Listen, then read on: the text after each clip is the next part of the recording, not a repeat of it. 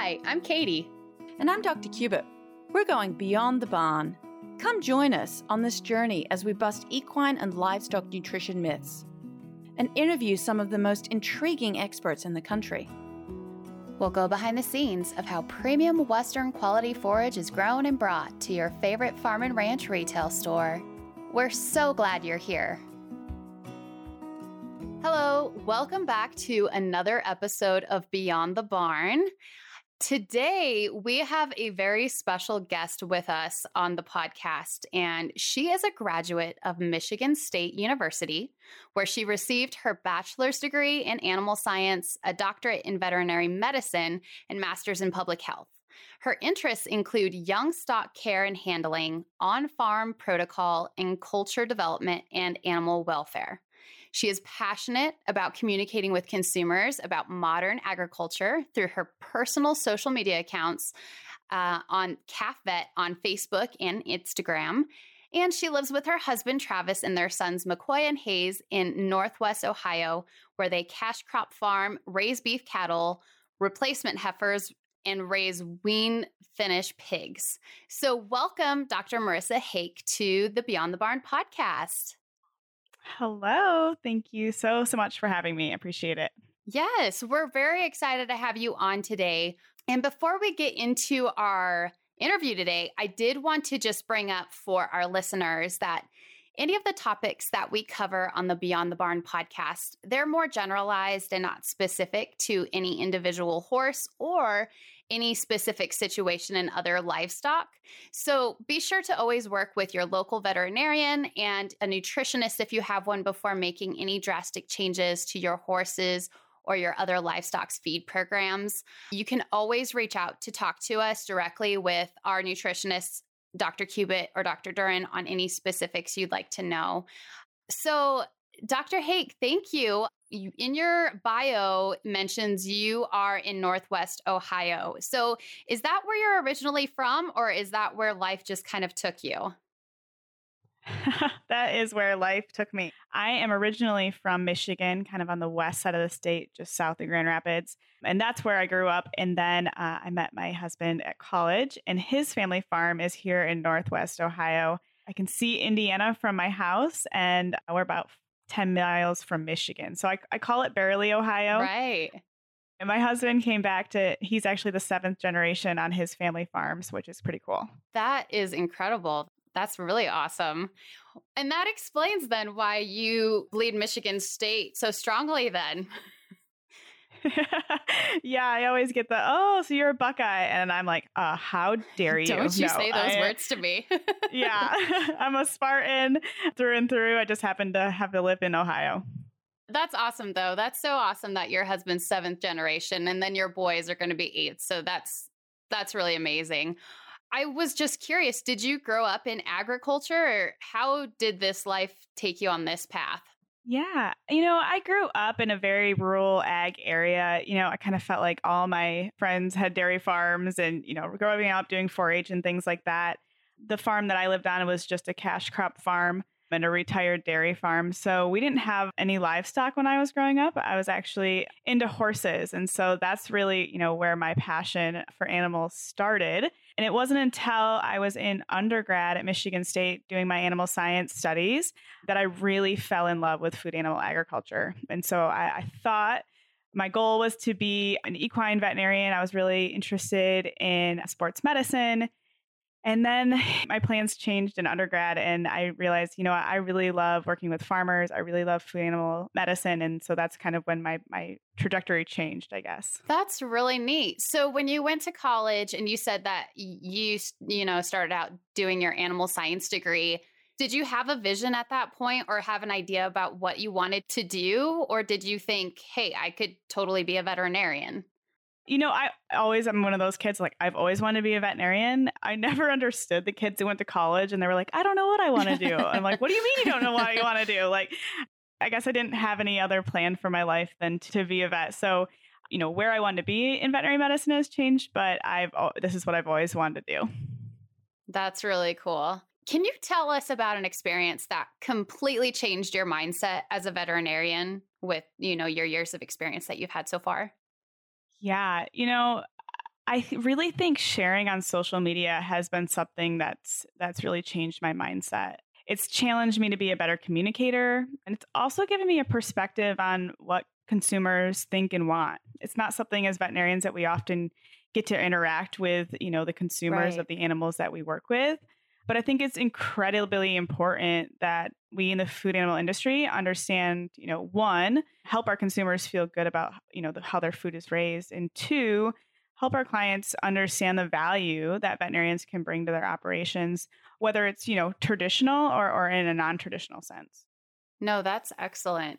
And I think there are more and more that are kind of stepping out. And I feel like you have a lot to do with inspiring vet students and veterinarians to do that.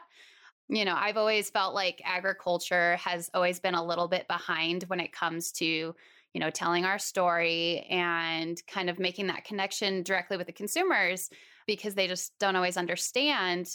Not that they know any better, it's just that they they aren't taught the right information. And so I think that's wonderful that you use your platform for such good.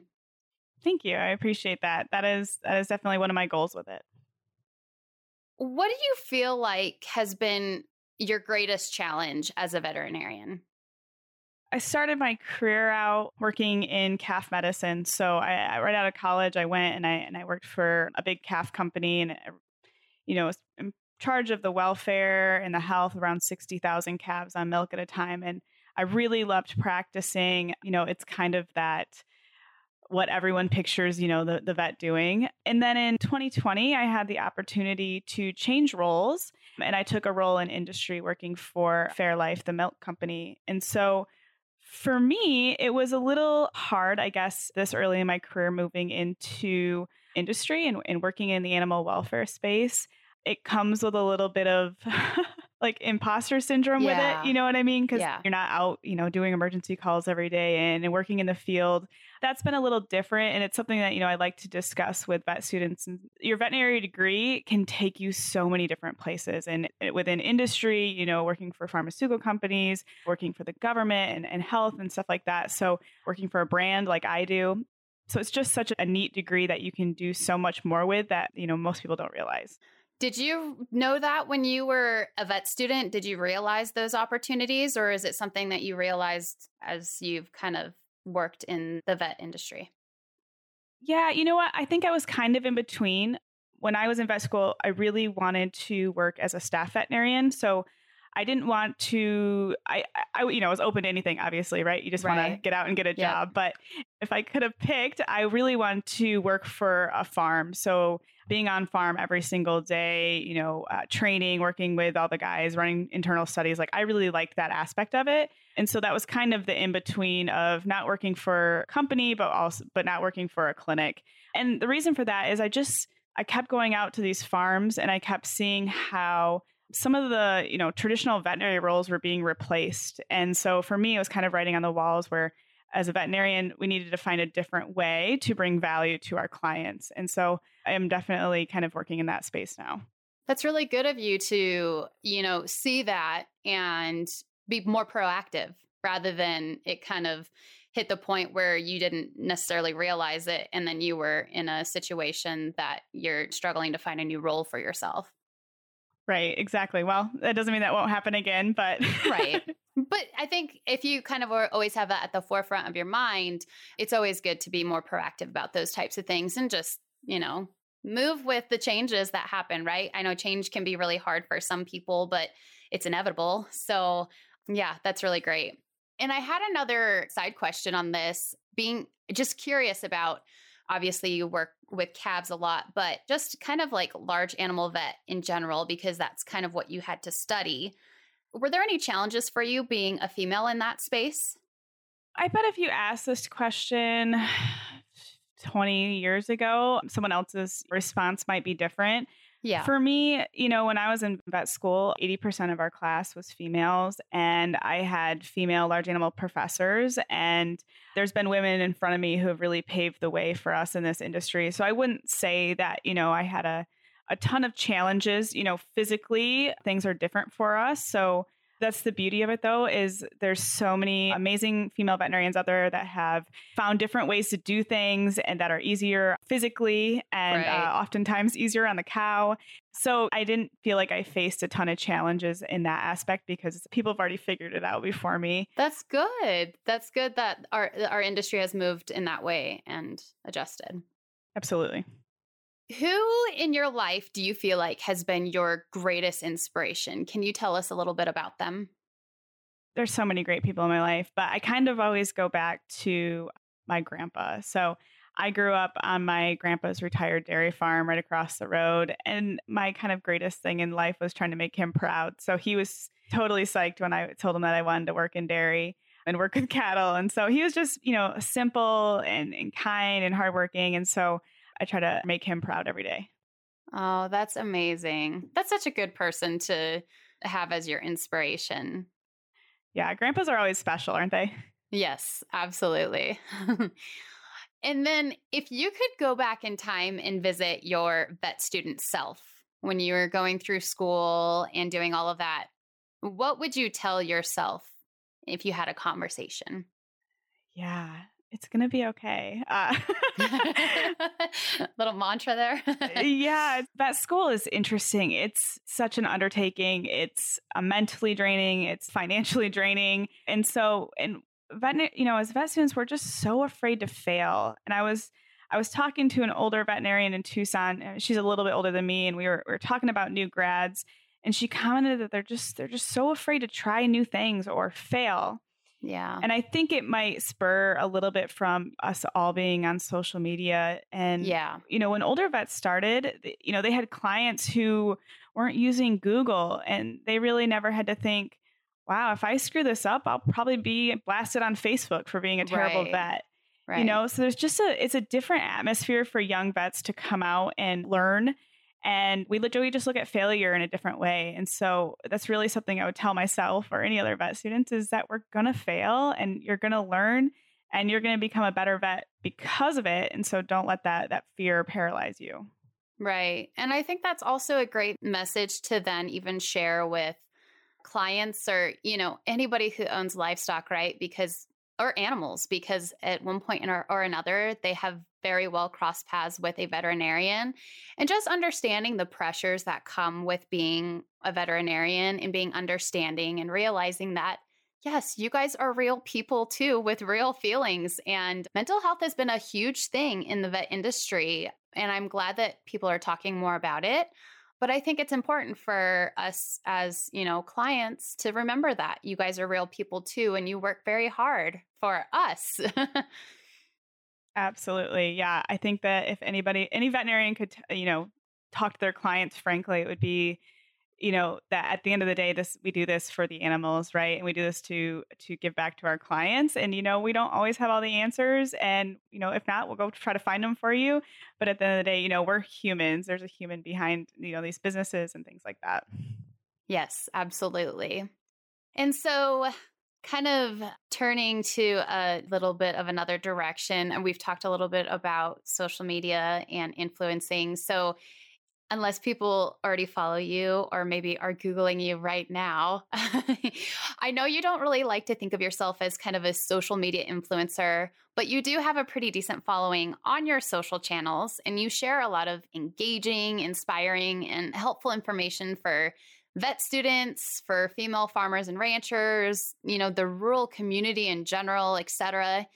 And you shared a post once about comparing a social media influencer to being like a used car salesman. And you're totally not wrong sometimes. but then you pointed out that it really depends on how you use your influence that really matters. And so, can you share with us your quote unquote influencer experience from back in the sixth grade when you cut your hair for locks of love? Yeah, I had totally forgotten about this. My grandma died earlier this year, and my aunt found a bunch of these old newspaper clippings from my childhood, which is like, you know, grandparents are so sweet. It'd be like, yeah, you made like student of the month or whatever, you know, like every right. clipping she had. And I'd grown my hair out for Locks of Love when I was in sixth grade, and I don't really know kind of what inspired me to do it, but I asked a bunch of other girls to do it with me in our middle school And then the faculty kind of got involved. Our student, or our superintendent said, you know, he'd shave his head if we got 10 girls to do it. And I can't, I think we were way over that. I think we were like 15. And so we had this big school assembly where every girl sat down and got their hair cut off. And then like local salons came, donated their time to give us all new styles. And it was really cool and it but it was something that i never kind of considered as influence until you know i, I read the newspaper clipping this year as an adult and yeah. i was like wow, wow you know this is really the power of leading by example and using your influence for good Right. And like, you know, being at that time, social media didn't exist. So nobody really even, like, that word influencer wasn't really a word in our dictionary, really. But that's awesome. That's awesome that in the sixth grade that you felt inspired to do something like that and, you know, get others to jump on board with you. And look at you now. yeah. was a budding influencer back then. yep. You knew it was just your calling in life. So you mentioned earlier that you're very like your initial interest in animals stemmed with horses, which is great because I know we have a lot of listeners on our podcast that are horse owners. So, can you share with us a little bit about what you did with horses and, you know, did you show, did you compete, or how were they an important part of your life at that time? Yeah, I started riding, I think, when I was around six. I was like the little girl who had begged and begged for a pony. And so my parents bought me the most evil little Shetland mare to learn on. Uh, and Most it's of one them of those, are, like, aren't they? yeah, it's it's like one of those things like if you know, you know. If yep. you know, you know on that. So yeah, I also had like a little black miniature horse I, I used to cart around. So that's kind of my childhood was honestly just out messing around on those, taking them to 4-H and riding them in parades and things like that. And then I stepped up into kind of showing Arabians and half Arab saddlebreds. Mm-hmm. So I mm-hmm. started showing those when I was around nine, and I've been riding them or showing on and off since then. So, you know, well into my 30s. And I actually have three national championships in showmanship. Oh, nice. So that's kind of my, yeah, that's my horse experience. That's awesome. And so you still show a little bit now? Yeah, yep. I show saddle seat now. I don't own a horse right now. I kind of sold that because the last couple years we've been busy with work and cows and having babies, but I hope to get back into it when things slow down a little bit. Yeah, totally get that.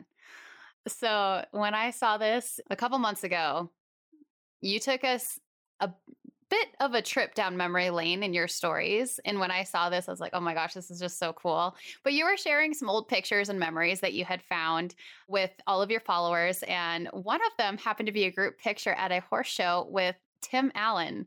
So please tell us, how in the world did you end up at a horse show with him?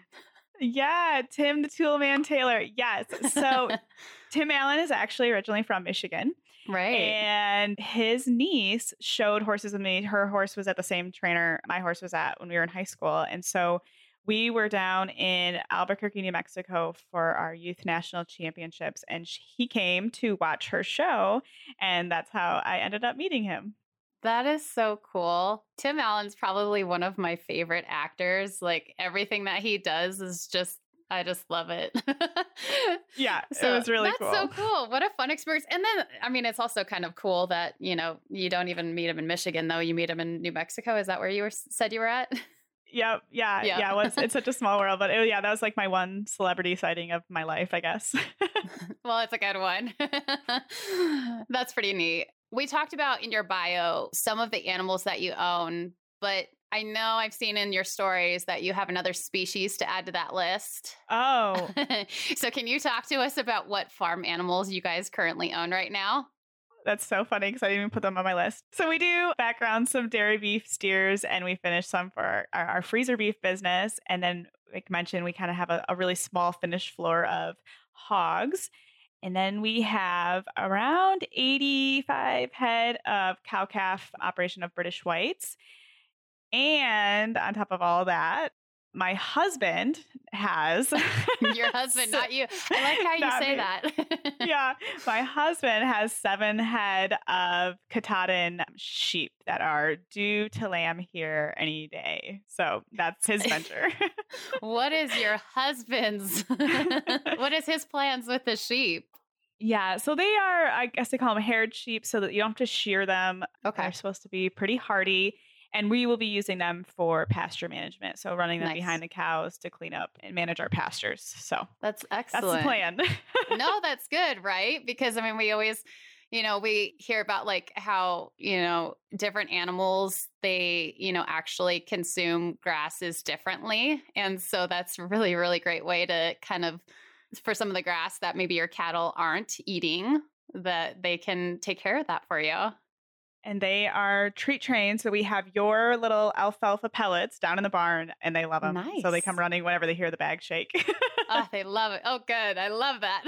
Mhm. okay. And you mentioned, I already know the answer to this, but I'm going to ask this for anybody listening because you're pretty proud of it. But what is your favorite breed of cattle and why?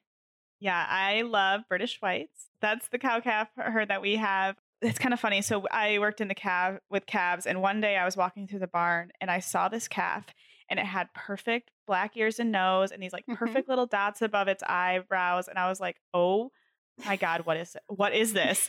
Cutest thing ever. I'm like, this is the most beautiful calf I've ever seen in my life. Like sending pictures, I'm like, what is this? Someone tell me. And so I finally found that this is a British white and this is what they look like. And we'd already kind of wanted to start a cow herd at some point, a beef cow herd. And so I started looking more into the British white breed. And, uh, you know, they're really docile, they're super good moms, and they're hardy. We've had really great beef out of our animals. And uh, obviously, we just love the look of them. So, you know, I always say not everything has to be black. And so we Yep. have white cattle. That's awesome. Yeah. I haven't come across very many British whites. In fact, I mean, I grew up on a small cattle operation, cow calf operation in Central Oregon. And we had, growing up, we had Red Angus. And then as we kind of grew up and sold a lot of that, and my brother kind of took over, he went into kind of Black Angus, which, you know, is pretty trendy, I think, and then into commercial stuff. And that's what we have now. But I think coming across your page was the first. I mean, obviously, I knew of the breed, but the first ones that I knew that actually had them. And they are, I will agree with you, they are quite cute, especially the calves. yeah, yeah, they're definitely they have curb appeal is what I call them. oh, yeah. eh, That's a good way to explain it. Yeah.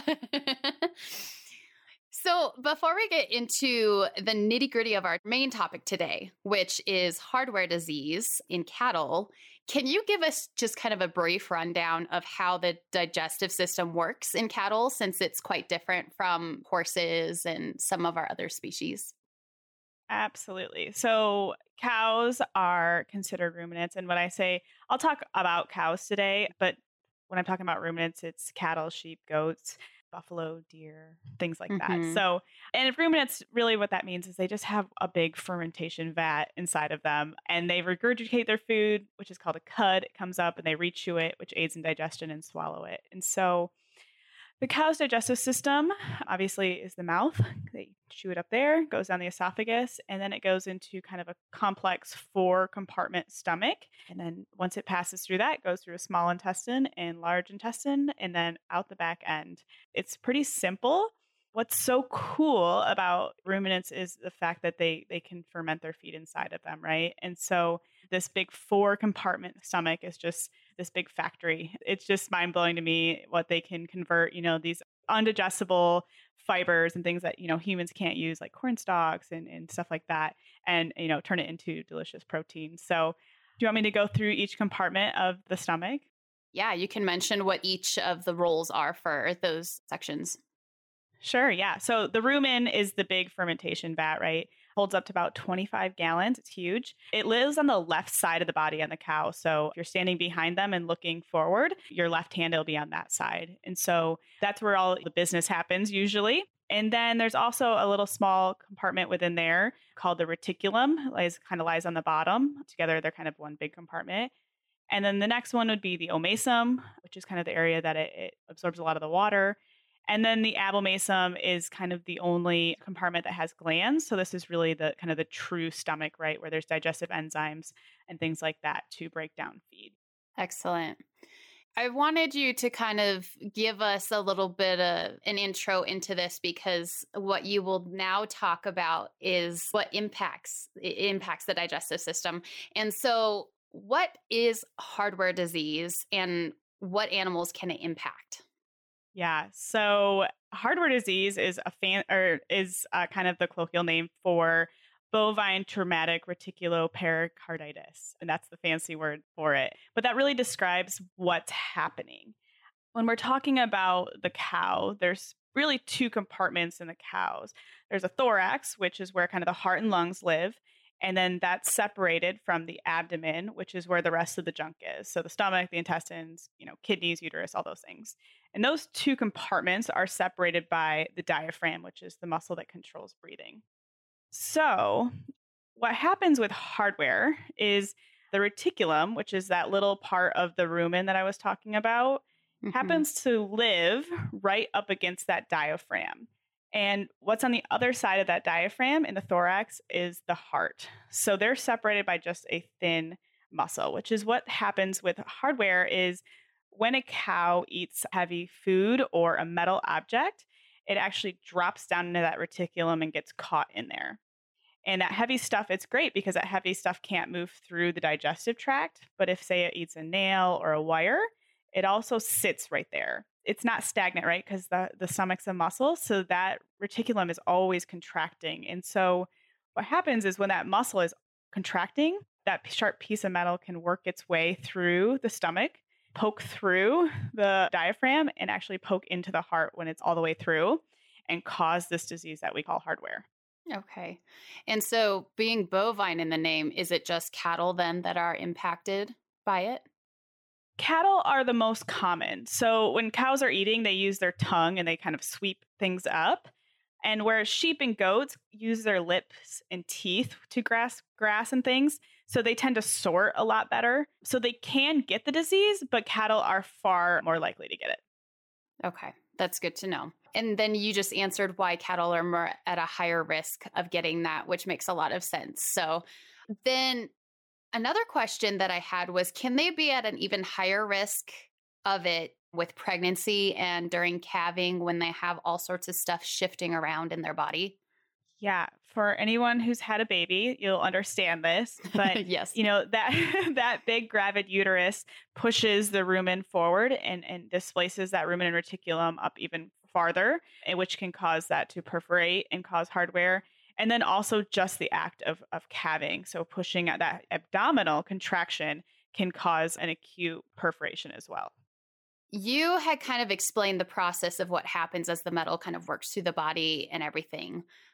Are there any obvious symptoms that, you know, cattle owners can see happening and know that there might be something wrong that they might need to get their vet out to get that animal checked?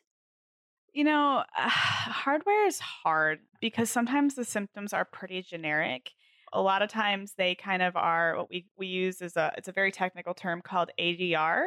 And ADR is ain't doing right and or sometimes I diagnose SBI, which is something bad inside. Yeah. so these are these are just animals that might be, you know, getting thin on them, you know, on and off feed. Eh, it can present in so many different ways that it's it's a kind of hard to diagnose. Some strong strong suggestive symptoms would be animals that kind of they stand with their head and neck extended they grunt. You might notice that their elbows kind of point out. And so that shows that they have pain a lot of times in that upper abdomen or thorax. But again, it might be just they're losing weight over time. If you can get a, a stethoscope on them, if they have a bunch of inflammation within around that heart, you can hear their heart sounds will be muffled. Sometimes they'll have some uh, brisket edema. But other than that, it's hard to diagnose sometimes. So that probably then just shows how maybe preventative action is important with something like this initially then Absolutely. Yeah. Really uh, good feed hygiene. So making sure that our pastures and our feed equipment are free of metal. So, you know, especially people that are mixing using mixers to grind hay and things like that, little pieces of metal can come off those pieces of equipment. The one thing that I do with my herd and encourage others to do is to actually put magnets in their animals. So they're okay. really inexpensive. They're these little magnets that you can just put down their throat with like a balling gun. And that magnet acts just like a piece of metal. So it drops in, drops right down into the reticulum. And then what it does is if metal falls in there, the metal sticks to it. And then it kind of all sticks on there. And hopefully that holds it in place so that it won't poke through and, and cause disease. That's great. So some options for people to think about and can to consider because especially I mean if you know we think about some people that maybe might have like especially like a small herd or maybe they're looking to get into owning some cattle or something like that. This might be something that they're just not aware of and realize could could happen. So now I know you said that this it, symptoms are really kind of hard to identify sometimes with this disease, but you know, if we are able to get to that point and figure that out, how can this be diagnosed and then treated if it's not too far gone? Yeah, you know, eh, there's kind of different avenues, I guess. So, one, you know, if it's mild and, and she's just not getting any better, she could probably be a cull animal. The next thing, some people, if, if they have an x ray, you can go out and x ray them and catch that piece of metal. Some people perform ultrasound or and, and do some blood work to work it up if this is a suspect of this, they might put a magnet in them to help try to pull that and put it back in place and then treat them for the infection and all the inflammation that's happening. Sometimes, if it's caught early enough, that works out just fine. If it's a really high dollar animal, they move on to stuff like you can go in and surgically try to remove the piece of metal and or you know they do some funny things where like they elevate the front feet to get the pressure off that rumen pressure off of it and they have a high dollar calf in them or something like that. So that's something that you know you would definitely have to work with your veterinarian or university to get done but if it's caught early enough a lot of times it can be treated. Right. Okay well that's good. And you've kind of, you know, walked us through a little bit about hardware disease, what it is, how you can kind of diagnose it, treat it, and things like that. And unfortunately, last year, you had this experience within your own cattle herd. Can you tell us a little bit about this experience that you had? Yeah, my cows were out on stalks and we had baled a bunch of hay. We'd bought a kind of a backstory. We'd bought a golf course and it was, you know, hadn't been used in a bunch of years. And so we ended up baling a lot of grass hay off of it and we were feeding it that winter, which is where I think we picked up some of the metal is off that old golf course. And, you know, I had a cow that went down. She just wasn't doing right, wasn't eating, not getting around great. It was pretty cute within kind of caught her. I treated her and within two days she had died. And so I perform postmortems on almost everything, and I encourage other people to do that because one, I wanted to figure out if it was something like hardware or was it something infectious that I need to worry about for the rest right. of my herd.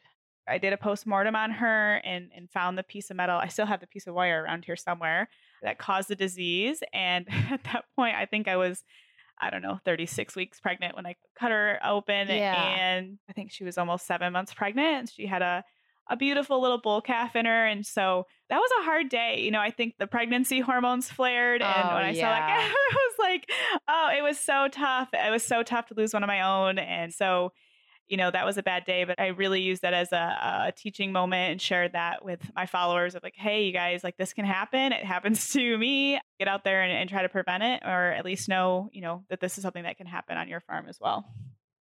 I remember you sharing that information and I remember how hard it was for you and but I totally appreciate you taking that opportunity to make it a teachable moment for your followers because it was super valuable information. I know I personally shared it to mine, not that I have as many followers, but it was something that I, I really appreciated you taking something that was still a really difficult experience for you, but sharing it. So I think it probably helped a lot of others too. So I appreciate that. And, you know, that goes back to, you know, sharing what we do in agriculture because I think there's no denying that we love our animals, right? And we want to do right. what's best for them. And so showing that side to our consumers and to, you know, anybody who eats is really important. And while it might feel silly or you might feel judged by other farmers, that's not the choir that I want to preach to. So I tend to try to put it out there. right. And you're never going to make everyone happy. That's something that I have learned the older I get is, you know, you can't make everyone happy like no matter what. You could be Mother Teresa and you will never make everyone happy. exactly. Yeah. So, no, I think it was really, really great. This has honestly been such a valuable conversation today. And I probably could like go on and on and on and have asked you so many more questions, but I was like, okay, we need to, you know, limit it just a little bit, Katie. but as we wrap up this episode, what are two to three takeaways that you would like to leave our listeners with on hardware disease in cattle?